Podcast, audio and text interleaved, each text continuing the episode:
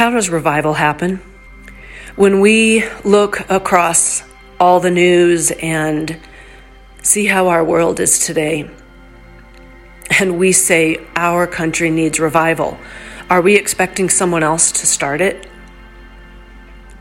Are we thinking it's someone else's job? Are we wondering how could it even be done? Well, that's what I want to talk to you about today. That revival starts with us, one person at a time. It, it starts with you and it starts with me. But the exciting thing is, we have the tools that we need to begin it today. So let's talk about that. I'll see you in a minute.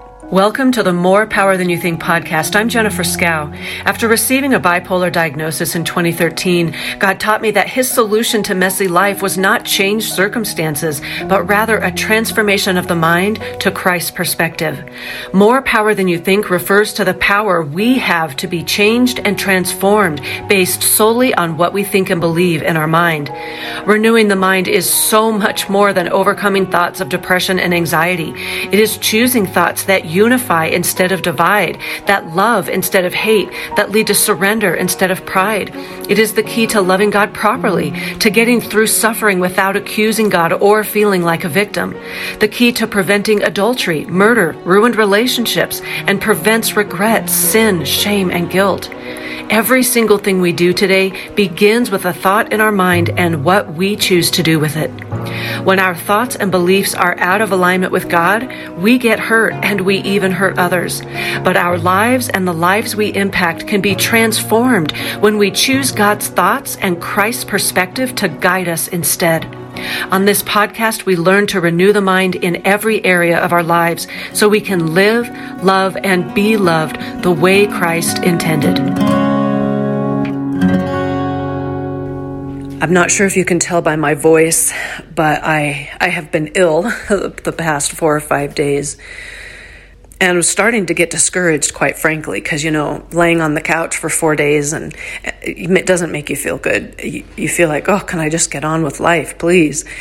And then when you don't feel good, your perception gets off, doesn't it? you just, everything looks bleak. And, and so I started kind of falling into a pit, um, a pit of thoughts. And I was like, okay, what can I do about this? So I had actually a couple days ago had a window of energy and I recorded an entire podcast episode and I was really excited about it and I really felt like the Holy Spirit was guiding me. Finished it up and realized that it didn't record any of it. Boy, was that discouraging. and that depleted my energy and back to the couch I went. But again, today I'm like, oh, I've got to do something that's profitable, that's fruitful and I had listened to a lot of sermons and read a lot of my Bible on those four or five days on the couch.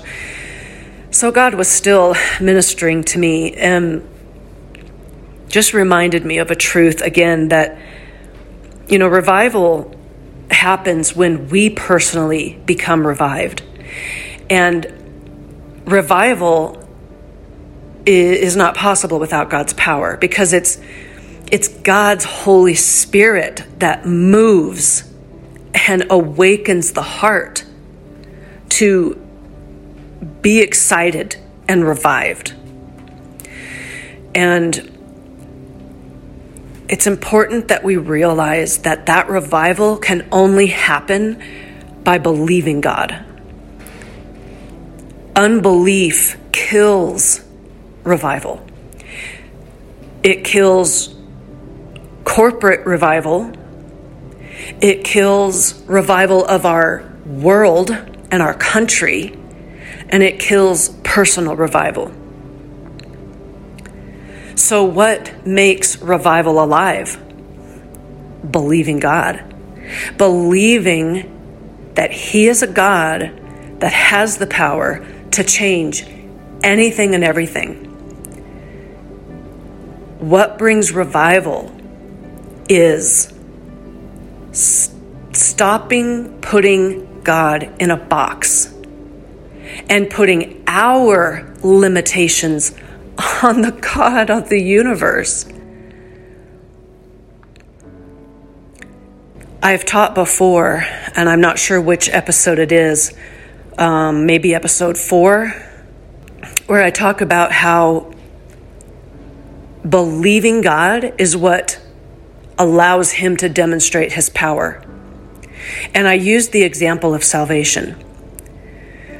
Now, God's power is never affected by you or me or any other domain, realm, nothing. Nothing can touch God's power. So, first, let me clarify I'm not saying that we can affect God's power. No, He remains powerful no matter what. But what I am saying is, God doesn't demonstrate that power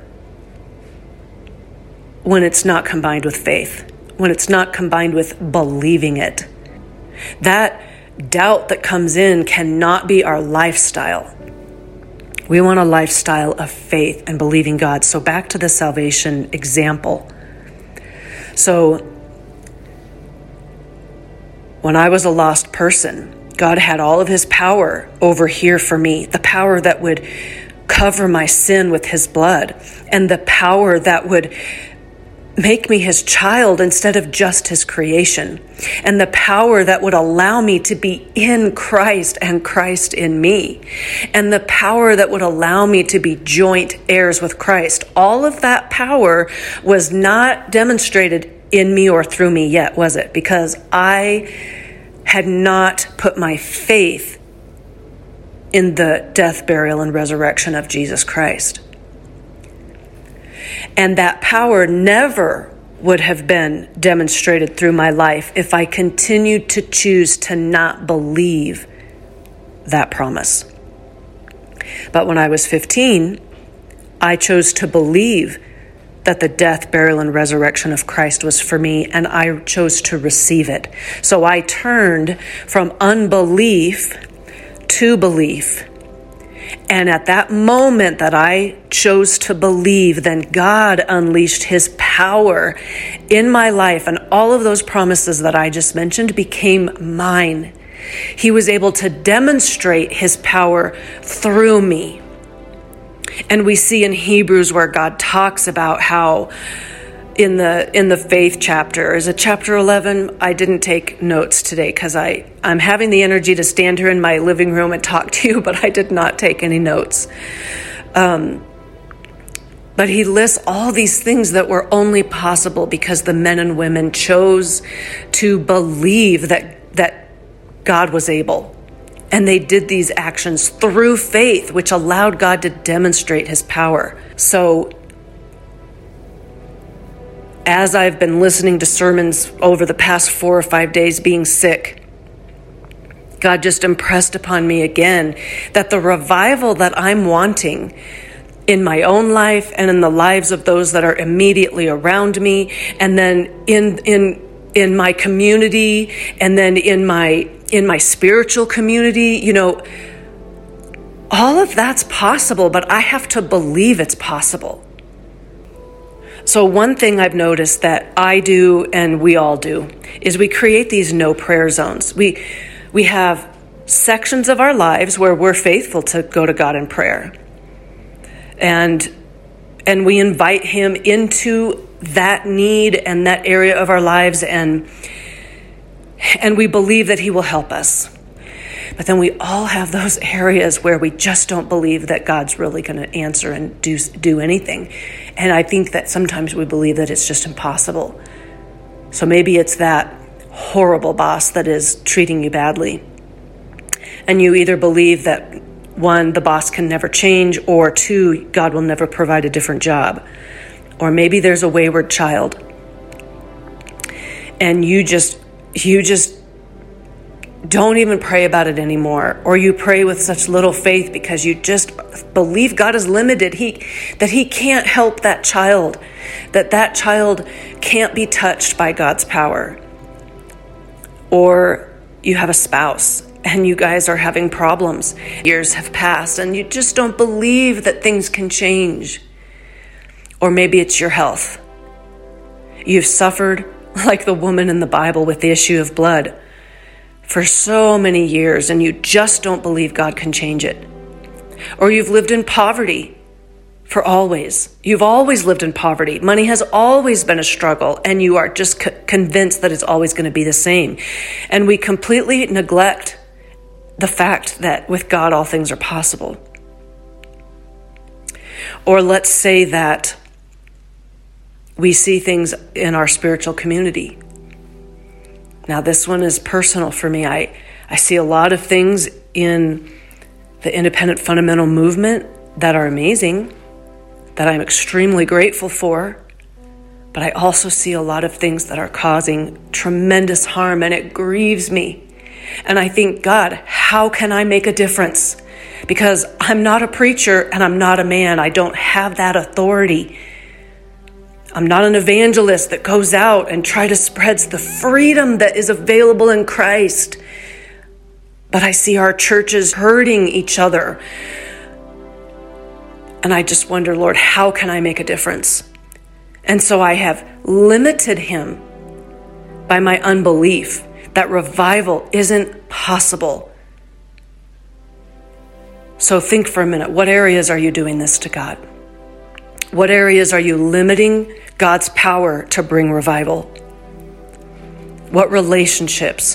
What circumstances? What situations?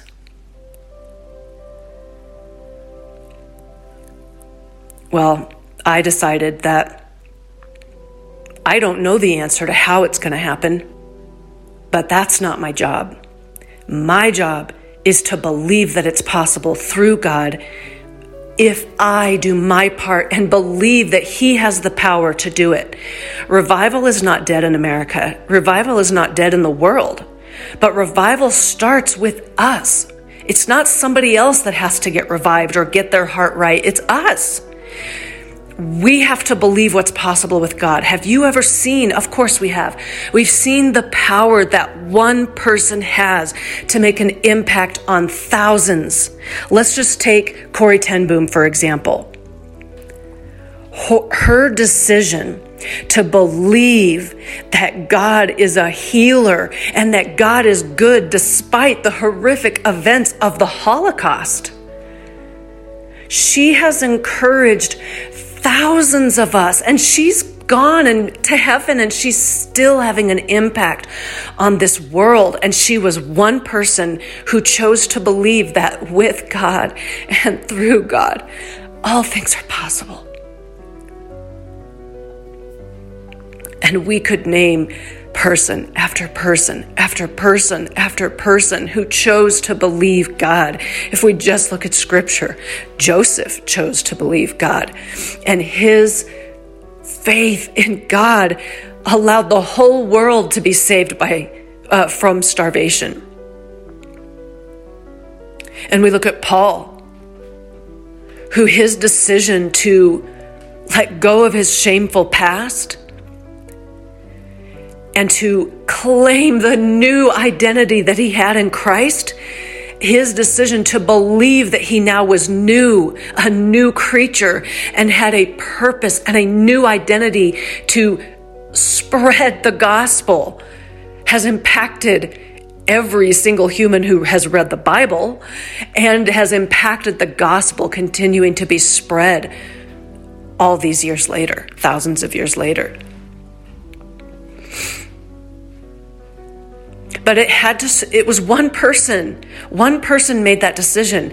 Now, I'm not saying that when you make that decision that you are going to impact thousands, but you might impact someone who will impact someone who will impact thousands. We don't know that. And it doesn't even matter because even if we just put a bubble around us and our immediate family and maybe our friends. So, our immediate community that we fellowship and talk with every day, don't we want to see God's power in their lives as well? I mean, if that was all, wouldn't that be amazing and beautiful?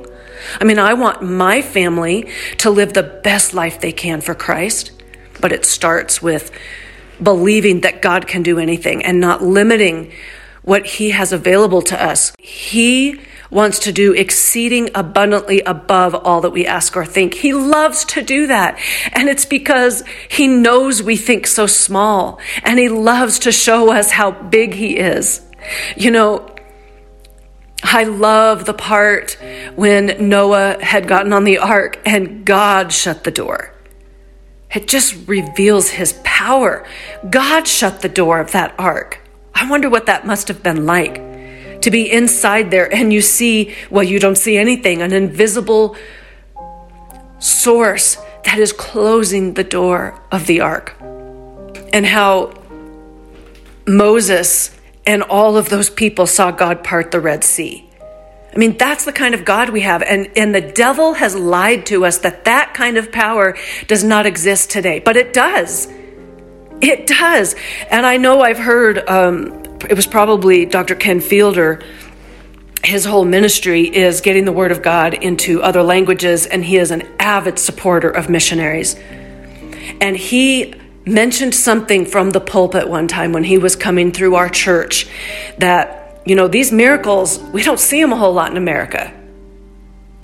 And part of it is because we're pretty content here. I mean, we can just skate by and and kind of get by without having that abundant life and and we don't necessarily need the miracles every day because we've got gas for our cars and we can go to the grocery store and get our food and we can just go to our church 30 minutes down the road. But in these other countries where these missionaries are, they see miracles all the time because they need them. They need the the forces of evil are so strong there that without begging God for miracles, the oppression is too much. And, and God does amazing things that we even have a hard time believing because we just don't see miracles like that. But God's power, God's power hasn't changed. It's the same as it was when He created the universe just by speaking it into existence. And that powerful voice is the same voice of God that that we have as our Father, and that we have as our counselor, and that we have as our guide, and that is in us and us in Him. And I also mentioned this in the episode where I talk about how exactly to cast down your thoughts, how exactly you renew your mind. If you go back to the first four episodes of the podcast, it's going to be one of those. But I talk about how one of the reasons why we can have the victorious life is because we are now in Christ. And where is Christ? Well, Christ is on the throne. and he says that we are in him and that we are joint heirs with him. And he says that he has dominated all principalities and powers. Death is at his feet. The devil's his footstool. The world is his footstool. I'm, i know I'm messing up all kinds of verses right now. Again, I did not take notes. I'm just trying to just rejoice in the Lord right now and share what's on my heart. But because we are in Christ, he allows us to have victory. And there's that other verse. so vague, so sorry. But where God says, Thanks be to God who give us a, giveth us the victory in Christ. It says something like that. We are victors because we are now in Christ, and we are in Christ because when we were saved, He allowed us to be partakers in the victory that came from His death, burial, and resurrection. That means we have access to the throne we have access to his victory over the evil of this world. It means that we can now have deep faith that moves God to take action. These are all exciting things, really exciting things. So, what God has done for me is I'm looking this week at okay, what areas in my life have I made these zones where instead of calling them no prayer zones, I'm going to call them no faith zones. Zones in my life where my faith is so small, where I have put God in a box and said, God can't do that, or God doesn't want to do that, or God isn't going to bring revival in this area, or I've been praying forever and this is not being answered, so God is not going to do it, or God can't do it, or God won't do it. Where am I doing that? And I would encourage you to do the same. I do understand that we can be of full faith and we can be patient, so, so patient with the prayer request, but God might answer no. The loved one with the cancer, God chooses not to heal. the wayward child with the drug addiction, God allows to die of a drug overdose. The teenager that we have bathed in prayer every single day for protection as they drive gets killed in a car accident. I know these things happen and and I, I know that God does not answer every prayer the way that we ask of it. But this again is an opportunity to have a revival of faith in our heart and I know it's it's easier said than done, but it is what God expects. Because God is not trying to harm us. He is always good. And you know, Job said, Though he slay me, yet will I trust in him. And that's the kind of faith that God wants us to have. Now, if you're hurting because of a loss, I encourage you to get the strength and encouragement you need from God, from Scripture, from a friend.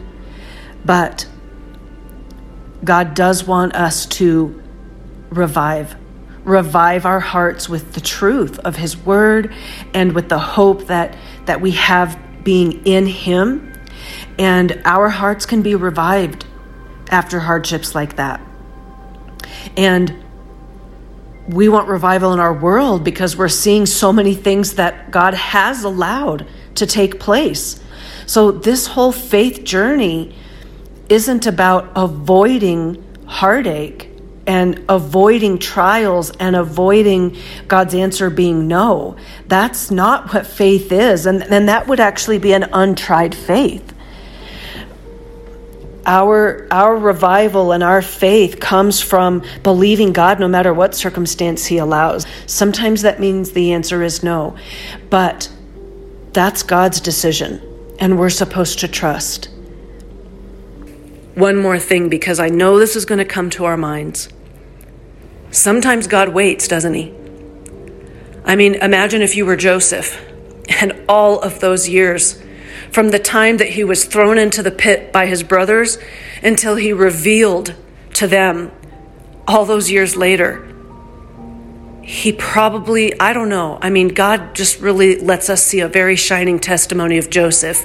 But I can only imagine that a battle that he had to overcome was going to God and saying, God, how long? How long? How long? Before you answer this prayer? How long before I get to see my father and my brethren? How long will I be in this prison? How long will I be in this pit? How long will I be a slave? Year after year after year after year of God not answering his prayer. But he stayed faithful. And with Abraham and Sarah, now, when we read the Old Testament, we see that their faith wavered dramatically and they made some decisions. They took their impatience of waiting on God into their own hands and took some action that really messed a lot of things up. But something must have happened that God didn't tell us about. Because when we go into Hebrews and see the chapter of faith champions, then they're mentioned there. and so at some point, they must have learned to wait on God. They stopped saying, How long, how long, how long? And they just waited because you know what? Is God's timing ever wrong? He hath made everything beautiful in His time. It's not our job to try to figure out the timing of when God is going to answer our prayer. There are so many factors involved. And it could be things like we still are praying in unbelief. It could be, but I bet it's a mixture. Perhaps it's we're still learning, so it's not quite time. Or maybe He is working, working, working in the life of the person that we're praying about or the community that we're praying about, but we just don't see that work. And somebody gave the example that I read recently. I think it was with rock sculpturing. And they would hammer and hammer and hammer and hammer and hammer. But then finally, with the last hammer, it would break. So, were all the other times of hammering that piece of stone in vain? No, they they were they have it a purpose. They were serving a purpose. The first hammer didn't make the stone they were trying to remove get out of the way. It took hammer, hammer, hammer, hammer, hammer, hammer, hammer to weaken. It, think of chopping a tree down. It's the same thing. You know, chop, chop, chop, chop, chop, or a saw, back and forth and back and forth and back and forth and back and forth how long that took to get to the result that they were desiring, which is the tree to fall down. We don't know what's happening behind the scenes of our prayers and our belief, our commitment to believing that God can do the impossible. We just have to be patient. We don't know what He's doing behind the scenes. I mean, look how long God took to lay out the preparation of Jesus finally being born on earth. That was a lot of unfolding. and yet, the promise of that birth came so many years before. Had God stopped working on it? No, He was working on it. But there was a lot of trials in between, wasn't there? Think of your own salvation. How long did that take? Now, some of you, praise the Lord, you got saved early. But even me at age 15, I know my daddy prayed for me. He got saved when I was about four years old, and I really don't have a doubt that from that time on, he was praying for my salvation. So, 11 years. 11 years he prayed. But in those 11 years, you know what he watched me do? He watched me try to kill myself. He watched me become a woman, a, a young girl that was not pure anymore. He watched me be rebellious. And we, my parents were divorced, so he watched this all from afar. He couldn't even have a part of helping me to get my life back on track. It was all from a distance. All he could do was pray. That's all he could do. And I'm sure that he wanted to give up many, many times. Oh, but I'm so glad he didn't give up. He's the one who led me to the Lord after one of my suicide attempts. I had been in the hospital for nine months, a psychiatric ward, and he called me again, and oh, I was so tired. I was so tired. This would have been the second time he'd given me the gospel. And I accepted. I accepted God's gift of eternal life finally.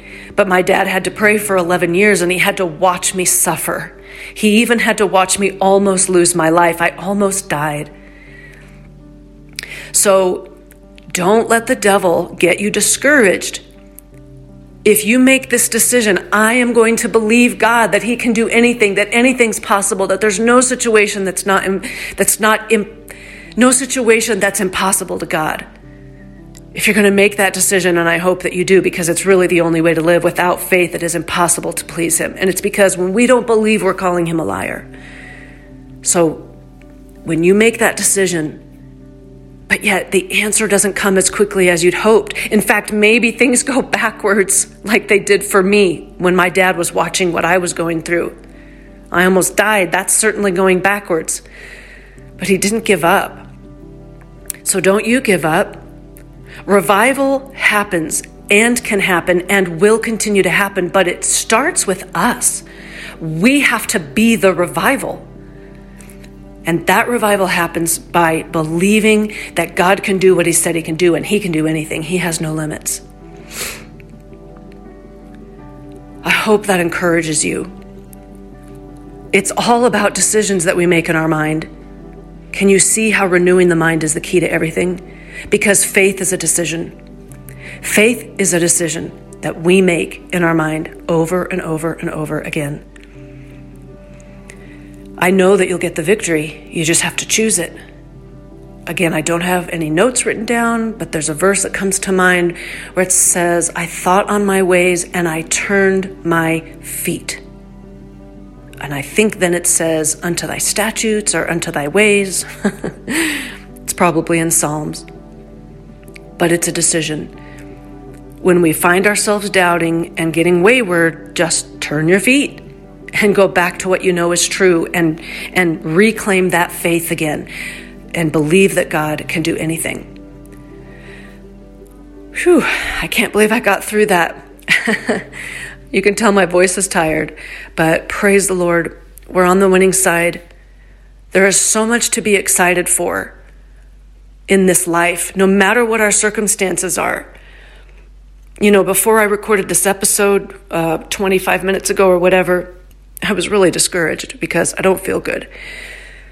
So I'm really encouraged now, but nothing changed. Can you see how my circumstance didn't change? I'm still sick.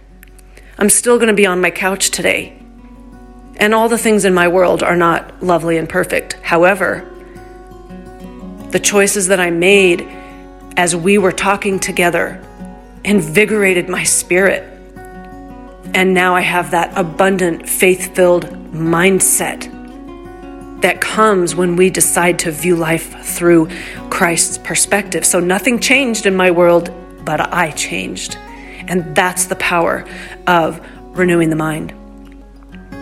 All right, take care, and I will see you next week, friend. Thank you for taking the time to listen and connect with me today. I'm your host, Jennifer Skaw. Until we meet again, I want to encourage you to invite God to everything and keep choosing loyalty to God's thoughts above your own.